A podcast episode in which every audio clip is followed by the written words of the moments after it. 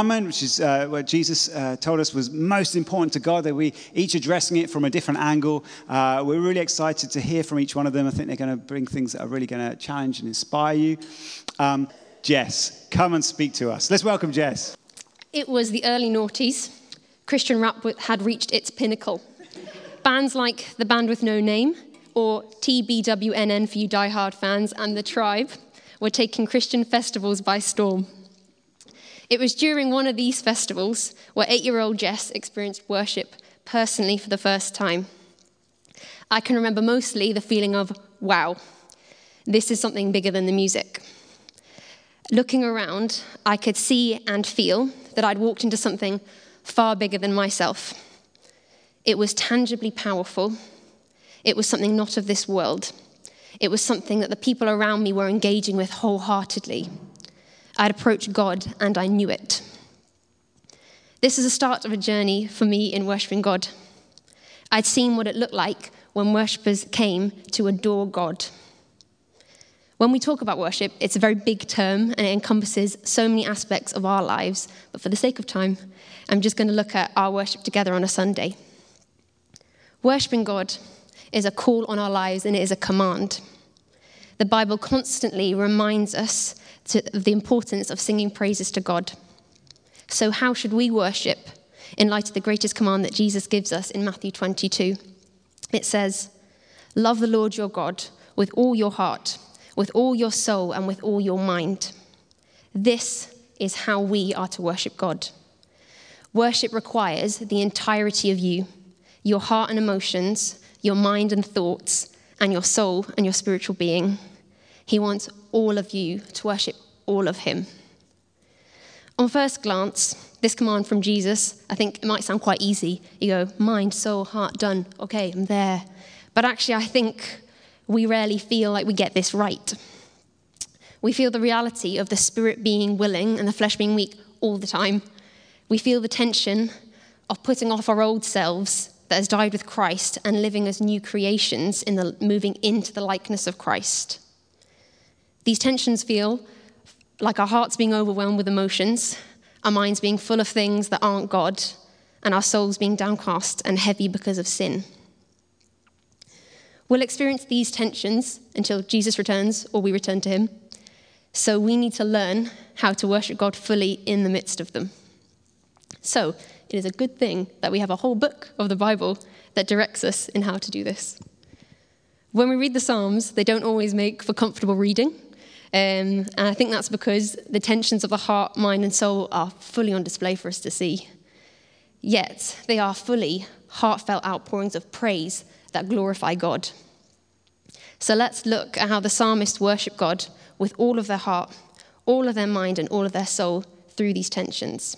So we're going to begin with the heart the tension of focusing on our emotions versus focusing on God.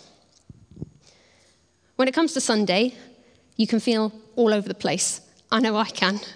You know the days I'm talking about where your week has not been a good one, you're fed up, you're stuck, your emotions feel entirely consuming and overwhelming. Joy, peace, strength, love just seem impossible at that moment. When we are overwhelmed, feeling at our worst, the greatest command reminds us where we need to keep our focus. Love the Lord your God. Worship the Lord your God. We have a choice in these moments when we come to worship we have to make a purposeful decision to look to God. We see this in Psalm 102. In verse 4 to 5, the psalmist cries out, My heart is blighted and withered like grass. I forget to eat my food. In my distress, I groan aloud. But yet, in verse 12 and 13, they shift their focus onto God. But you, Lord, sit enthroned forever. Your renown endures through all generations you will arise and have compassion on Zion. We are able to fully worship God when we change our perspective to look at God and not at ourselves. Simply recalling our problems before God isn't worship, recalling his character in the midst of them is. God doesn't ask us to come to him with a false heart, he doesn't want us to pretend that everything is fine. God sees the conditions of our hearts And one of the most amazing mysteries of worship is that it's not just a one way exchange. God meets with us and holds our hearts in his hand and he reshapes them. God is the focus our hearts need because he is the one and only eternal constant. He does not change like me, his affections do not falter. He is the same faithful God yesterday, today, and forever. It even says that in this psalm. But you remain the same, and your years will never end. I've never solved any of my own problems by looking more at myself, because I know this because I've tried. Um, but I do know that my heart has been stilled, my striving has ceased, my sight and my heart have been realigned with my Father when I've lifted him above how I am feeling. God is exalted when our energies are directed to one end, and that is being satisfied in who He is. This is what great worship songs do they look at God. They don't dwell on human thoughts um, or how God might or should make me feel. They point us to Christ. When you sing, take hold of the words being sung, because when you magnify God and you write them on your heart, who he is, what he has done, and what he is like, you are, your heart is changed by his spirit. Very similar to the heart is the mind, um, and mind is the most prevalent place in which spiritual battles are waged. We have so many things in life that are fighting for our headspace, and the world and the enemy are constantly contending for the ground in your mind. When we worship, we return to and repeat to ourselves the truth of God. We fill our minds and our mouths with the knowledge of who He is, His eternal words, and His eternal promises. Worship is a place and a time to correct the lies that take us away from God. Um, in Psalm 119, in all of its 176 in verse entirety, it is a worship song pouring over the beauty of God's word and the strength that comes from knowing it. An example from verse 160 and 171 to 2 says, All your words are true, all your righteous laws are eternal. May my lips overflow with praise, for you teach me your decrees. May my tongue sing of your word. We demolish lies of the world and the enemy when we lift, when we lift God up in worship, when we fill our mind with his truth and meditate on it. I find that the tunes and lines of worship songs are something I can easily keep in my head, and I sing them over myself as I go about my life. And I really encourage you to do the same. They lodge their way into my brain, and that's a, that's a glorious thing. In our worship times, if a song or a line from something sticks out to you and it feels really timely, repeat it over and over again to your mind if a lyric stands out and it reminds you of a Bible verse, look up the Bible verse. Just like read it. Have your Bibles near when you worship God. Engage your mind with the truth of the songs. When we sing, our minds should not be passive. Let the truth of our worship to God overflow into your mind. Let it speak more loudly. Let it rule more constantly. And let, let us find increasing delight in His word filling our minds. Why, my soul, are you downcast? Why so disturbed within me? This is a very famous line from Psalm 42, and I loved it when Dan brought it just in worship there. It's partially famous because it's so dramatic, um, but I feel it's more famous. Can we have the next slide, please, Jason? Um, because it resonates with us so profoundly. The thing that causes our souls to be downcast is sin. Sin has always been a barrier to God. It can feel so true when we come to worship that we couldn't possibly worship with baggage and sin. When we come to worship, we can feel entirely unworthy to know God, and we can feel like we don't deserve to be in His presence. Just before these verses that are up there in Psalm 40, David says in verse 12, For troubles without number surround me. My sin have overtaken me, and I cannot see. They are more than the hairs on my head, and my heart fails within me. God knows, the, not God knows, David knows the feeling of being in the mud and mire of sin. He knows what it's like for sin to overtake him. What does he do? He says, Be pleased to save me, Lord. Come quickly. Lord, come to help me. But may all who seek you rejoice and be glad in you. May those who long for your saving help always say, The Lord is great. But as for me, I am poor and needy. May the Lord think of me. You are my help and my deliverer. You are my God. Do not delay. He relies on and trusts in the grace of God. He looks to God, and in him he finds his deliverer, he finds his saving power, and the help that he needs, and he worships in return. We have a deliverer, we have a saving power. We have a, save, a wonderful helper, a helper who has said that he has been blessed to save us Jesus. In worship, we must not forget that grace abounds. We come as we are, and we are lavished in grace. Jesus is where we meet God, and Jesus is how we meet with God. There is nothing about our worship that isn't defined or affected by what he has done. Jesus has assured us that nothing can separate us from his love.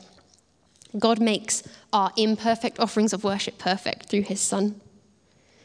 The fact that we repeat the story of Calvary, the victory it has achieved once and for all, and the inexhaustible mercy of Jesus in our songs is so that our souls can be uplifted, refreshed, and strengthened by the grace of God.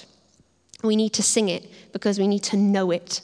We need the world to know it, and we need it to change us. Just whilst I was worshipping, I actually felt like the point of needing healing in the soul was really relevant to someone. And I just got a picture, which I'm just going to share very briefly. In our flat, we have some floorboards, and they're cracking, and I've taped them up with some really pathetic tape. And I felt like God was saying that there's some people here who've been a Christian for a long time, and they're just used to the cracks in the floorboard, and they just they just tape over it. And God, Jesus was like, I've come up to rip up the floor and give you something strong to stand on, and that is my grace. So I'd love to pray with you if that's you, or we have an amazing prayer team. Um, never let sin stand in your way of worshiping God. There's no depths to His grace. Worship God all the more because He has new mercies for you every day, in every moment. What a joy that we can know the goodness of God right now, right here. What grace that Jesus has made a way for us to enter wholeheartedly into His presence. What a beautiful promise that we can draw near to God and He will draw near to us. What provision that we can know and experience the refreshing power and love of God every single day when we worship Him in spirit and in truth. When you come to worship God, bring your imperfect heart, bring your cluttered mind, bring your troubled soul, and give your all to Him in thanks and adoration for His grace and faithfulness. Amen. That's so great. So helpful. Thank you, Jess. Right, let's welcome Tim. He's coming up next to speak to us. Hello, good evening. Um, some of you might know who I am.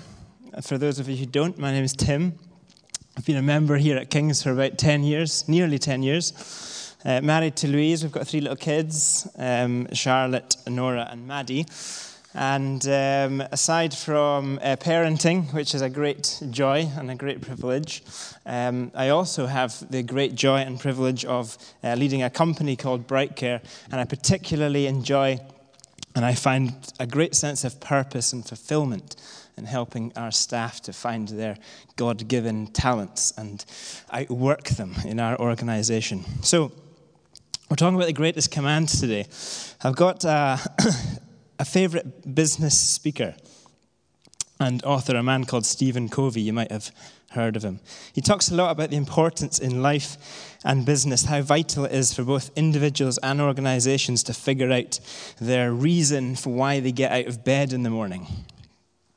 What is their driving purpose? What is their main thing? And he's credited with a quote which states The main thing is to keep the main thing the main thing. The main thing is the thing that should fuel us, it should motivate us, it's what keeps us engaged and interested in life. It provides with a driving purpose and fulfillment. For some, it might be hobbies, interests, careers, relationships, maybe some sort of life project or pursuit. But for Christians, there is only one healthy core driver. There's only one main thing that matters. In these verses in Matthew, Jesus, under hostile questioning, manages to articulate so excellently the main thing, the, the thing that should encapsulate everything, the thing that brings purpose to life. And he is, he's being effectively being asked, what is the main thing? What is the most important thing? And with clarity, he asserts, You shall love the Lord your God with all your heart and with all your soul and with all your mind. It speaks of the sense that the driving purposes, purpose of our life is about giving everything that we are back to him.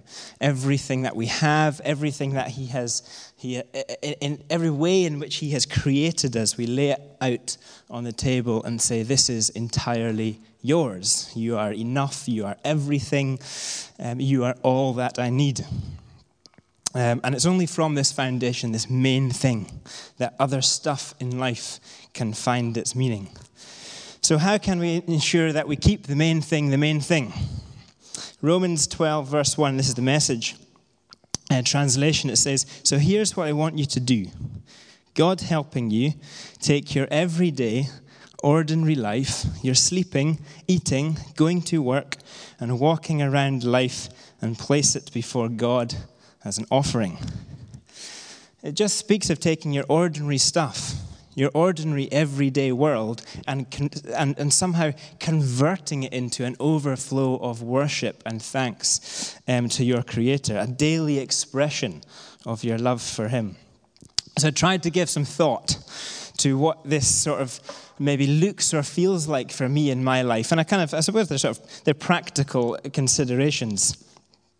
So, um, so I've kind of there's four areas that I just wanted to quick, quickly touch on. So, first of all, our attitude to work, and when we're talking about work, of course, you know, I'm not just talking about the nine to five. I'm talking about anything, any project in our life that we are engaged in and committed to. Colossians 3, verse 23 says, Whatever you do, work heartily as for the Lord and not for men. Work is a blessing. There's no greater fulfillment to be found in the workplace than when you can position yourself to give joyfully of every gift and talent that God has given you for the blessing and the betterment of the organization or the, the task at hand.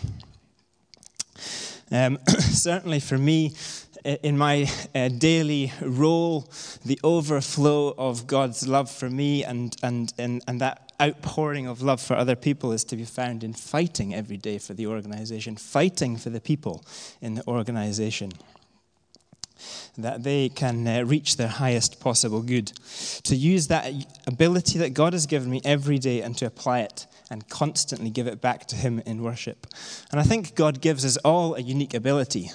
Everyone has something special, something which is just theirs, something hardwired in us. And uh, to be able to find that and harness that and give it back to Him in our, in our working lives is something very special. So work hard, work cheerfully, give everything of yourself into your place of work. We should be all in at work, we should put all of our might behind our work. um, our attitude around our possessions, our stuff. We have lots of stuff, don't we? stuff that we, that we don't need and is meaningless ultimately. But the life of giving is a life of adventure. One of the clearest examples in the Bible around the correct heart attitude to our possessions is to be found in uh, Acts 4. Uh, 32 to 36, it says, Now the full number of those who believed were of one heart, and so. Uh, my printer is not very good, so there's a, there's a blotch right here. Now, the full number of those who believed were of one heart and soul, and no one said that any of the things that belonged to him was his own, but they had everything in common. Verse 34 goes on to say, There was not a needy person among them, for as many as were owners of lands or houses sold them and brought them the, brought the proceeds of what was sold and laid it at the apostles' feet, and it was distributed to each as any had need. Consider yourself only a guardian or a steward of anything that you have. Consider yourself a, a pipe rather than a reservoir. Just be, be, a, be a free giver. Let things and possessions and, um, and uh, let, let it flow through you. Don't hoard stuff. We come into the world with nothing, we leave with nothing. It's all His. We should never be precious about our things. Someone once told me, I think there's wisdom in it, it's okay to have some stuff, provided that you're always prepared to give it away or you're prepared to have it taken away. So give freely for his glory. What about our attitudes towards time? Time is one of those things that's quite trendy to pretend that we don't have very much of it. But of course, we always have time for stuff that we love and that we care about. Um, everyone, people seem to have plenty of time for watching back to back box sets on Netflix, but ask them to uh, get up at 4.30 in the morning for a two-hour prayer meeting seven days a week, and everyone suddenly becomes very busy, myself included. So if we love God, we must be free and giving with our time, but we manage it well. I think for me, a key principle around the area of time management is about letting love for others be the driver for disciplined, intentional uh, time planning. The, the, sort of the daily practical test of what items of one's schedule is a good investment. Where sh- should I be placing my time? Here, here, or here? The question should be asked in which of, which of these schedule items allows us to best love others and see Him glorified?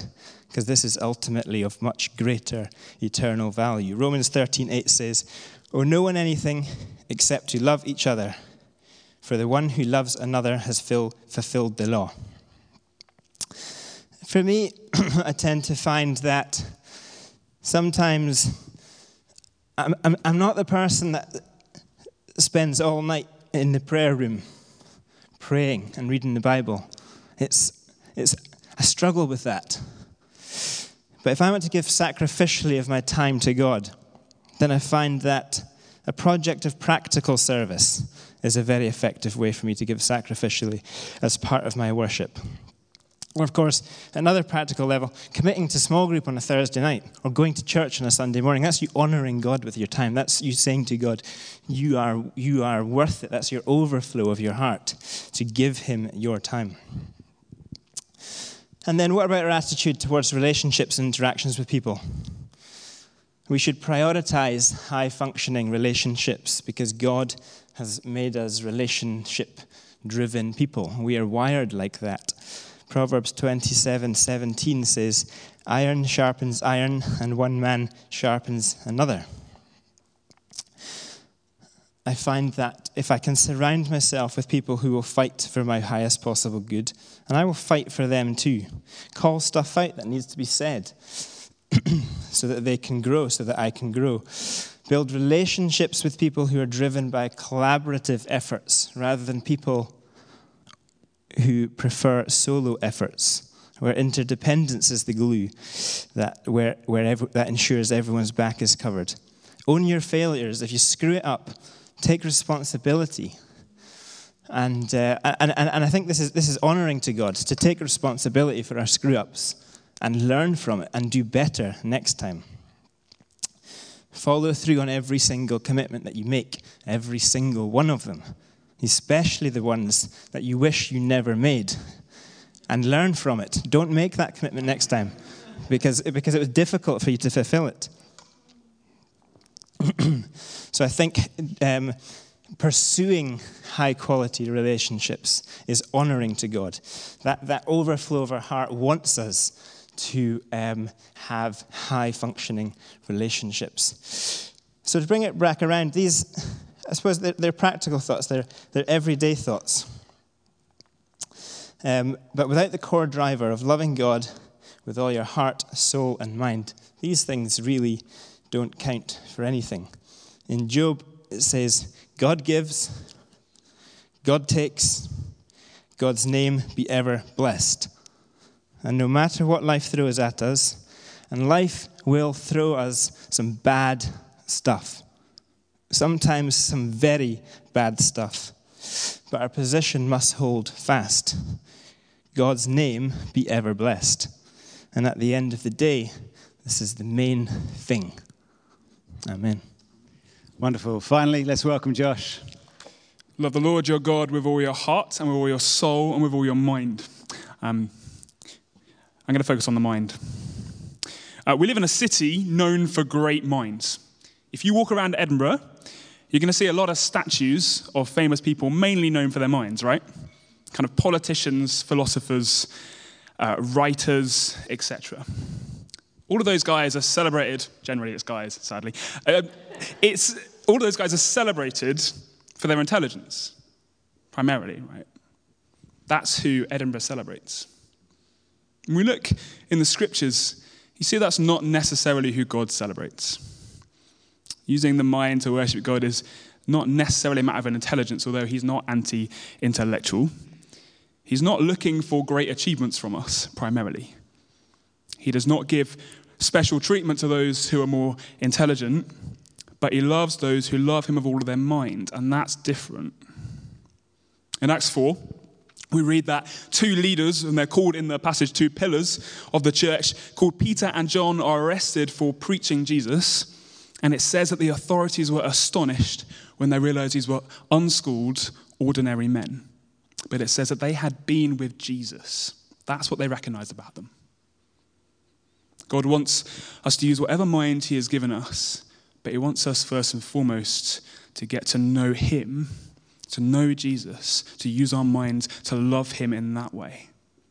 Edinburgh makes statues out of the intelligent, but God makes pillars out of those who love Him. What does it look like to love God like that? I've got two questions for you. Very simply. How do you feed and how do you fight with your mind? How do you feed? Um, I once accepted a challenge from a friend um, who's a friend you don't accept challenges from, um, I since discovered. Um, and the challenge was this uh, let's see who can down a pint of double cream the fastest. Um, yeah. Um, so we both, well, I didn't do it. He did it, but I think I won the war because he did not seem well the next day. It's just to put it in context. A pint of double cream is five days worth of your saturated fat. Yeah. When we put stuff in our bodies, it both damages us and it makes us feel horrible. The same is true for our minds, right? If you want your mind to grow closer to Jesus, if you want to feel his presence more closely, then watch what you feed on. Because when we put in rubbish, we'll be damaged. When we put in good stuff, we'll be drawing closer to him. See, you rightly said you're mental for downing the pint of double cream. But I tell you, I put worse stuff in my mind. I'm sure we all have. I did that once and wisely, I think, decided never to do it again. But there are things that I put into my mind again and again without thinking about it. Jesus said this in Matthew 6 The eye is the lamp of the body. If your eyes are healthy, your whole body will be full of light. But if your eyes are unhealthy, your whole body will be full of darkness. If then the light within you is darkness, how great is that darkness? In other words, what you let into your mind through your senses, and it's not just about sight, will have an impact on the health of your relationship with God. So let me ask you these questions How do you feed? What are you watching with your eyes? What are you reading? What are you listening to? What are you putting into your mind that you know God opposes? If you are at all convicted on any of that, let me pray with me the words of the psalmist in Psalm 119:37. Turn my eyes away from worthless things. Preserve my life according to your word. Let's love God with all of our minds by feeding on the good rather than the bad. Secondly, how do you fight? I said at the start, I alluded to loving God with all your mind is not about winning intellectual battles, it's about winning spiritual battles. In 2 Corinthians 10:5, Paul tells Christians to take captive every thought to make it obedient to Christ. I think sometimes we do that a bit tamely. I think we, we take that and we think, okay, I've just got to, at the end of the day, I've got to think about all the things I thought about, and I've got to kind of mull them over. It's kind of a, a kind of Christian version of mindfulness. I don't think that's what he's talking about. It's far more than that. A friend of uh, mine who's a preacher, who preached in a rough part of Cardiff, I was preaching on this uh, verse, and he said this You've got to kidnap your thoughts. You've got to grab them off the street, you've got to throw them in the back of the van, you've got to slam them on the floor, and you've got to say, Who are you? Where are you going? That's taking captive thoughts. Are you doing that? I want to love God with everything I am. But because my heart and my soul and my mind are weak with sin, that means I have to fight. That's normal Christian living. And I have to fight because Jesus tells me these things. He says, Anyone who looks at a woman lustfully has already committed adultery with her in his heart. Anyone who is angry with his brother will be subject to judgment. These are serious battles. The people at Edinburgh built these statues out of, do you think they didn't train their minds for the things that they were doing? They didn't achieve these successes just randomly overnight. They studied and worked hard. No success for Jesus is seen publicly that isn't first won privately. And equally, no sin or failure that become public in our lives isn't a battle we first lost in private. I heard someone say this once, it's terrified me ever since. No one ever committed adultery who didn't first fantasize about it. Isn't that a terrifying thought? So, where do we find the power, the strength to fight these battles? Paul says this in 1 Corinthians 4 3 to 4. I care very little if I am judged by you or by any human court. Indeed, I do not even judge myself. My conscience is clear, but that does not make me innocent. It is the Lord who judges me. Paul says that he does not even judge himself. What does he mean by that? He says he thinks that his conscience is clear, but it's not what he thinks that makes him innocent. Loving God with all of our minds it sometimes means choosing to realize that our minds are not always totally accurate. Well, our minds are not reliable in the way that God is not that God is. Jess was talking about his consistency. Our hope for this is God's consistency. We've come full circle. God does not get affected by bad moods or bad days. He does not give in to sinful thoughts. He never loses the battle for the mind. He does not suffer from low days or, or mental health or depression. God is consistent in the way that we are not and we can never be. And so, as we try to feed our minds on goodness, and as we try to fight the battles to love Him well, our comfort is this we may fail to love him with all of our minds and our heart and our soul and our strength, if you go to other verses. We may fail to do those things. But God is calling us to a standard that he has already achieved. The reason he asks us to do those things is because he says, Be holy as I am holy. Be like me. And God has demonstrated through Jesus Christ that he loves us with all of his heart, mind, soul, strength. He has given everything for us. 1 John 4:10 says, "This is love, not that we loved God, but that he loved us and sent his son as an atoning sacrifice for our sins." Guys, if God does not change, then sending Jesus is not a one-off thing that he did and now he's forgotten all about it. He's still consistently, totally in love with us. And that is the mind of Jesus for us tonight.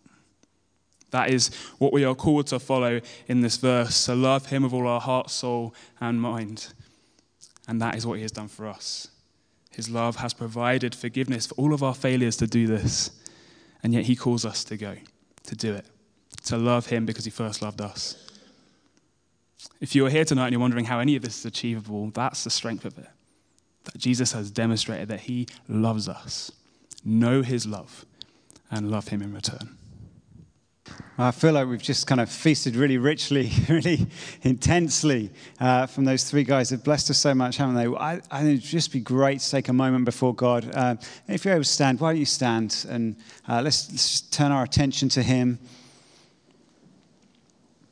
And I want to, I just want you to, uh, to uh, be led by the Spirit to uh, focus your attention on, on, what God has said to you I mean, it feels rapid fire. There were loads of those things hit me, but okay, which things, which things just sticking with you right now? We're so well served.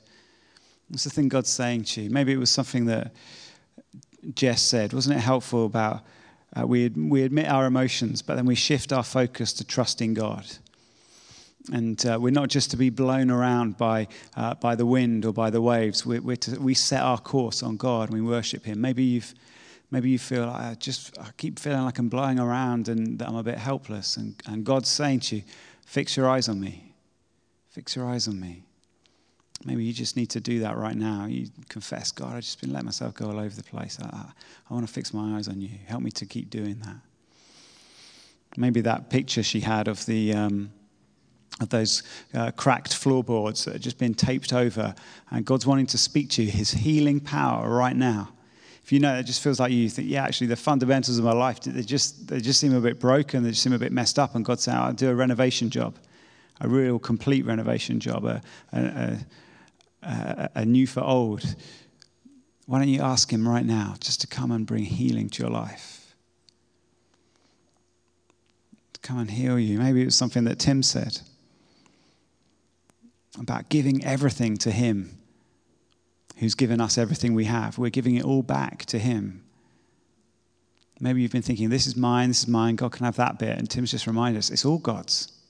Everything you've got, every possession, every second, it's His. Maybe even as you're thinking of getting involved in the life of the church, you're like, oh, I'm quite busy. God's saying, I'd, I'd like some more of your time. Or we think about this offering for next week, you know, I'm a bit tight. God's saying, well, it's, it's my money. He's speaking to us about these things. Or just realizing that you're a, a guardian, you're a steward of what you have. Just changing that whole mindset of saying, God, this is for you. Maybe that's you. You need to just say, God, I've, I've been thinking about all of this all wrong. Please help me. Maybe it's something that Josh has just challenged us on so helpfully. That word that said, God will make pillars of those who love him. That's for some of you here to realize that God's wanting to do that, to make you someone who holds things up for others because of the love that you have for him. That's just, that's just going to grab you now as a godly ambition. You're like, I'm not that bright. And we've just, you've just heard it's not about that, it's about loving God. If that just grips your heart, why don't you, you can tell God that. Say, Lord, I think I'd like, I would like to do that. Would you help me to do that? Maybe it's just that sense of that what, what am I letting into my mind? What am I putting in front of my eyes, into my ears? What are the, the, what the environments in which I'm swimming in, which I'm living in?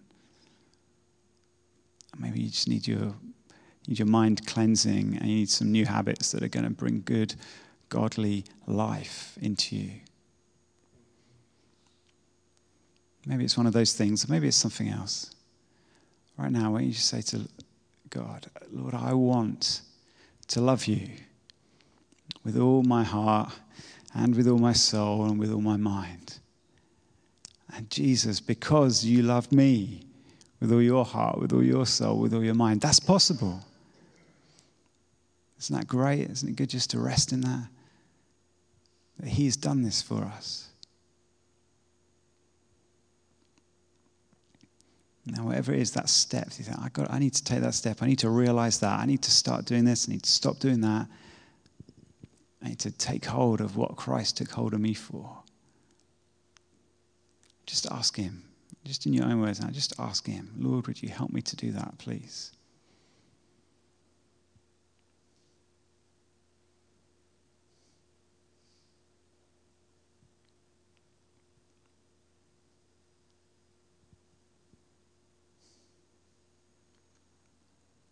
Lord God, we just thank you so much for speaking to us this evening. I we love your kindness to us and your goodness to us and just how you, you're so rich, Lord. Just the three short talks, and there's loads that we want to learn from, loads we want to be inspired by. So much. Thank you for dealing with us one thing at a time. Thank you for being so gracious to us, so patient with us. But let each one of us take something away from tonight and work it, work it in us, Holy Spirit. May it do us good. Make our heart more wholly yours. One day our hearts will be fully yours. But today, God, help us to become more yours. For your glory, Lord Jesus. Amen.